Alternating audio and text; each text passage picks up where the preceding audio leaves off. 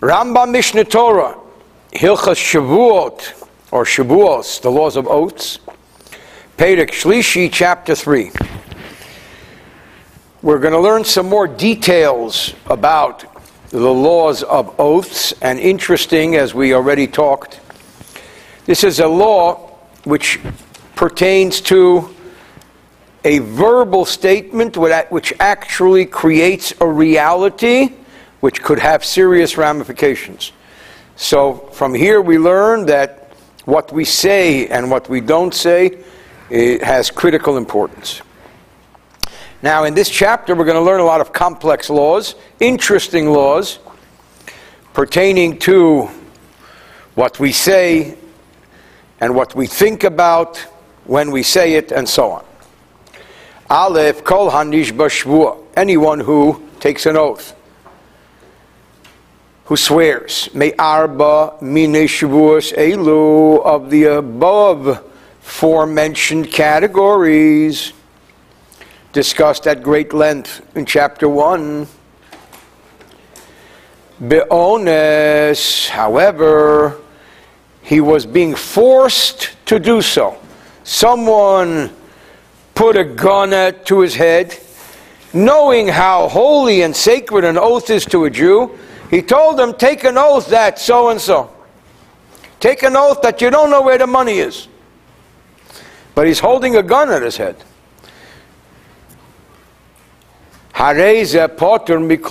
This person is exempt from all liability, from all culpability. An oath taken when one is forced to take it has no value.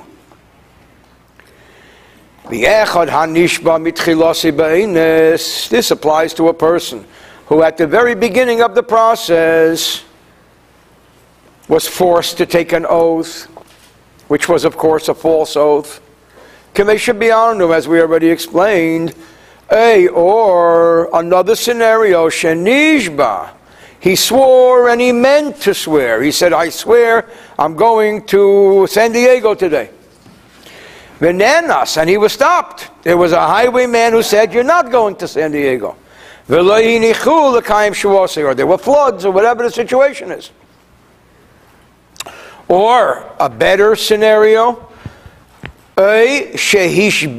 anos, a bully, a strong man, a starker, went and said to him, I want you to pay me so and so. And I, he says, I don't owe you anything. He says, take an oath. So the guy forced him to take the oath. Lafikach, therefore, because we say that oaths entered into under compulsion, there is no liability for them. Nishboyim, lacharomim, vilahergim, vilameichsim. We can take an oath to somebody who is robbing us, wants to know where the money is, swear you don't have any money, or to a potential murderer, your money or your life, and he says, swear, or to tax collectors. Now, the Rambam is going to define what kind of tax collectors. There are legal tax collectors and illegal tax collectors. If someone is living in a land which has tax laws, then those tax collectors are legal tax collectors. Then one may not, one may not swear falsely to them. But we're talking about in the olden days when people used to buy the right to collect taxes and then they used to do whatever they want, as we will explain. So, what paragraph 1, law 1 tells us in chapter 3, in chapter 3 is a very interesting and very important law. The whole idea of the sanctity of an oath loses its punch when you're forced by someone to do it because he wants to extract something from you that doesn't belong to him. Bays 2 tax collectors. amru. What kind of tax collectors do we talk about? We're talking about a self-appointed tax collector. Who collects money,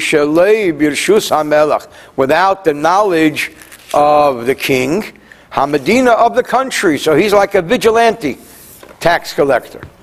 A, another scenario of a tax collector we can take a false oath to if he forces us to. The king gave him license to collect taxes. But he adds a hefty amount for himself. So he is a thief tax collector. As we explain in the laws of robbery. But a real tax collector representing the real government, that is a tax collector that has to be respected, and all oaths made to that tax collector are binding. In general, today, at least in most of the countries that we're accustomed to, you have governments.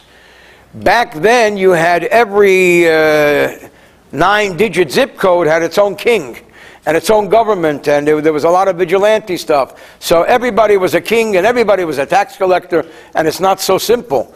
We're talking about people who are very strong people and they're self appointed, and or even if they're partially sanctioned by the government, they do a lot of illegal stuff.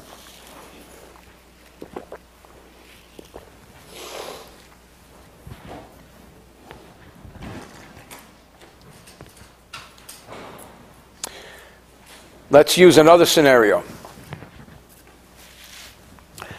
Somebody hurts a child in some way. And then he says to the child, You must swear to me you'll never tell anybody. Very common stuff. Is, is that a binding oath? Of course not.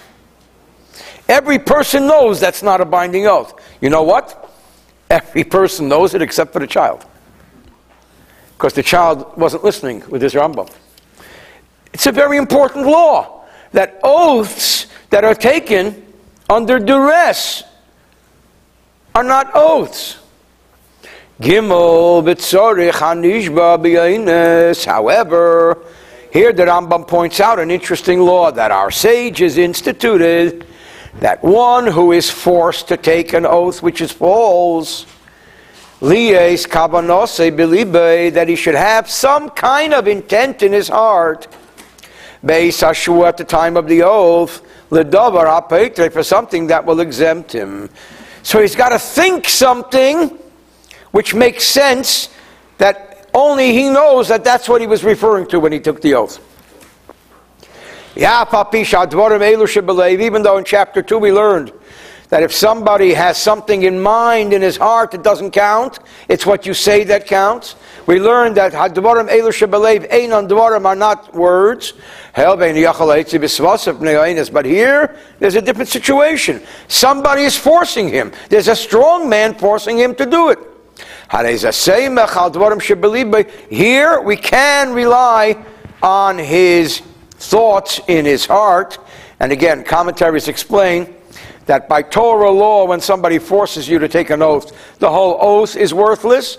Our rabbis instituted that you should at least have something in your heart to have the words of the oath be able to have truth. For example, and he spells it out here, halacha 4, ketzad, for example, or la la'anos, he takes an oath to the bully, to the strong man, shalayechal stam, bosor stam. His oath is that he will not eat any meat. In other words, the strong man, the bully says to him, the robber says to him, Give me your money. I don't have any money. If you have money, swear to me you'll never eat meat again in your life. So he says, I'll never eat meat. Or believe in his heart, he meant, he meant today. I'll never eat pig's meat. In other words, he has a hook in his heart which he alone can define. That's what he meant. Then that's fine. Or similar. It's always preferable to have that hook. So also, Shvuas Haboy. There's another example, another category of oaths. Oaths of exaggeration. I swear that building is, goes up to the heavens. I swear there were a million people there. That's called an oath of exaggeration. No building goes up to the heaven unless the heaven comes down really low. And uh, a million people, I, have shared the story in the past. My father, of blessed memory, who was my teacher also, used to tell the story of the kid who came to school, and he says, "Oh, you know, I saw a squirrel with a tail a mile long." The teacher says, "A mile long? Can you imagine how long that squirrel's tail?" He says, "Not a mile, three quarters, three quarter, ah, half a mile, half a mile." A quarter, a quarter of a mile. He says, okay, four blocks. Imagine a squirrel with a tail, four blocks. He says, okay, a hundred, a hundred feet. He says, okay, 25 feet. A tail with it. So he says, teacher, you want the squirrel not to have a tail at all. what are you doing to the tail of the squirrel? So that's called havai, that's called exaggeration. People love to exaggerate because it's dramatic or v'al unintentional oaths. Potter aleim, both these categories of exaggeration and unintentional are not, one is not culpable for them, and he's going to give examples. Shvuas haboy, what is an, an example of an exaggerated oath? Ketzad kigen sharoch He saw a massive army, mucho soldiers, or he saw a large, high wall. V'nishba, and he swore, Sharaisi, that I saw Chayo Pliny Hamelach, I saw the army of this and this king, they are as numerous as the number of Jews who left Egypt. That's an expression which Torah studying Jews say. It was Mitzrayim, it was like the numbers of those who left Egypt. Now we know that 600,000 men between the age of 20 and 60 left Egypt, plus women and children, about two and a half million. The army he's talking about was a thousand. A thousand is not two and a half million. But that's normal to make a statement like that. But it was an oath. I saw the wall of this and this city. It reaches into the heavens. Again, I've shared this many times in my classes. How do you say skyscraper in Yiddish? A Wolkenkratzer, a cloud scratcher. Wolkenkratzer. Why is a skyscraper called a cloud scratcher? Because it's scratching the clouds. So I saw the wall was creeping into the sky or anything similar. He didn't mean that it's exactly that without more or less. He only wants to illustrate the great height of the wall or the great multitude of the people. In fact, the Torah says that, that the spies came back and said that they, they t- spoke in terms of exaggeration about the natives of the land. They reach into the heavens and so on and so forth. So that doesn't count. The other category he began with, halacha 5, is shugogis, unintentional. What is an unintentional oath? Shvua shel shgogas ketzad im shvua so'edis. Ayapikodan, he depends on the category. If it's the category of oath having to do with testimony, where he's called to testify, he says, I have no testimony. Ayapikodan, or he's called to return an object that he has. He says, What object? He simply made a mistake. He thought he had no testimony. He really did when he swore that he had no testimony. He really forgot that he had this person's object. Shupater miklum, here he's, he's exempt. I mean, he doesn't have to take the punishment, so to speak, for violating the oath because it was completely unintentional. Obviously, he has to pay back the money or he has to give the testimony, but that's not the issue here. The issue is the oath. Kamesha Biarnu, as we explained, Im Shvuas Shavi, what is a Shvuas Shav? Kigain Shanishba Shalayilbash Tfilin. We said earlier that one cannot take an oath that one will not do a mitzvah because God commands us to do mitzvahs. If he swore that he would not put on tefillin, that's an example of the above, above the above forbidden oath. Mitzvah. He was ignorant. He didn't have a Jewish education. He didn't know that tefillin was a mitzvah. Comes into a shul. Somebody says to him, Would you like to put on tefillin? He says, I swear I'll never put on. I swear to God I'll never put these boxes on. But he didn't know it was a mitzvah. So therefore, he didn't mean to violate this law. And if it's a false oath, not an oath violating a mitzvah, but the category of false, for example, he took an oath that he wouldn't eat. Uh, he took an oath that he didn't eat. He reminded himself that he did eat. He swore that he would not eat. And then he forgot the oath, and he ate. Or he swore that his wife would never derive any benefit from him. I've had it with this woman. Because she stole his wallet. Again, she steals my wallet. She hit my kid. Then he found out. She didn't take anything. She didn't hit anybody. she was completely innocent. But in the meantime, he took an oath. These are simply erroneous situations. There is no basis to them because at the time that the oath took place, he meant well, and he never meant to violate the oath in every one of these situations. So therefore, the halacha is no ramifications. So now comes a problem. If all of these are situations where inadvertently somebody unintentionally violated the oath with all the scenarios above, and they're just meaningless, no ramification. In Cain, in that case, seven.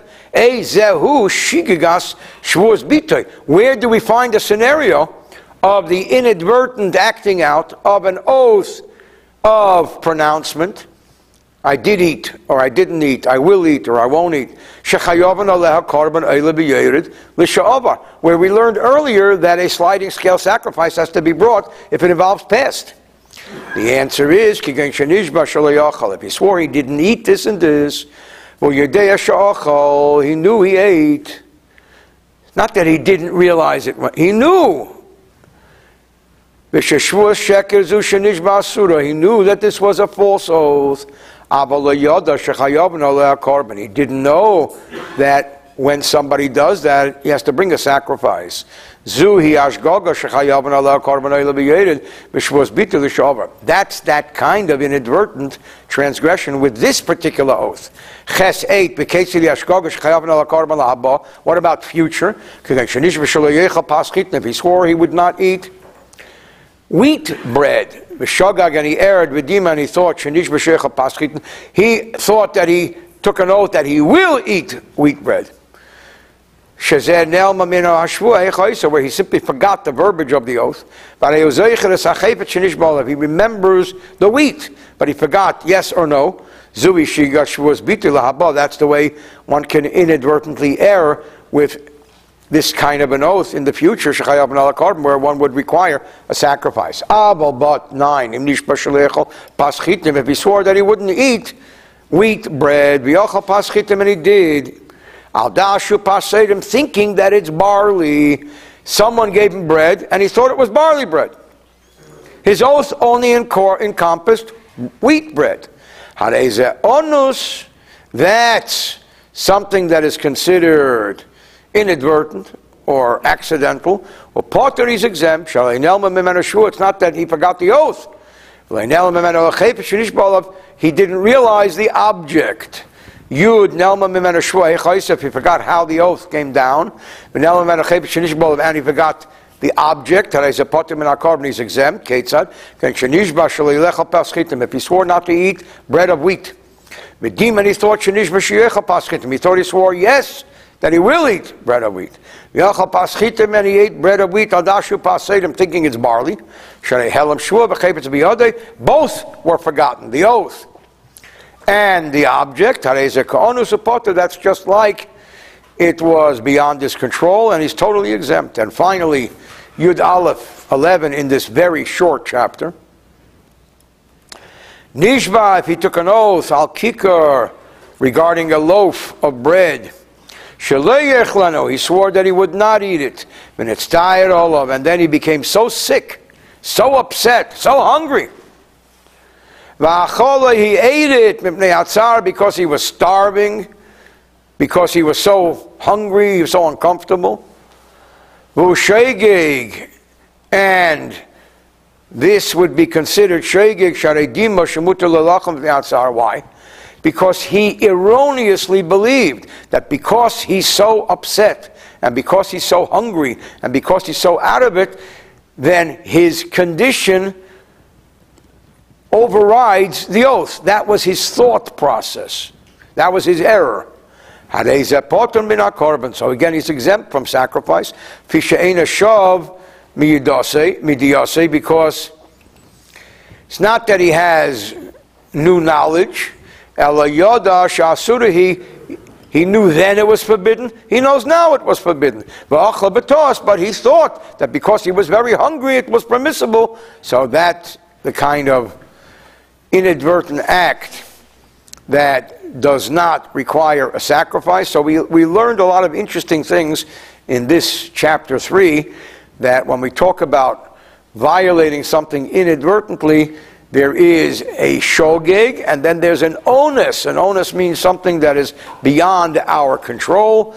And then within shogeg itself, some are considered halachically shogeg and some are considered halachically exempt from the shogeg application. End of chapter 3.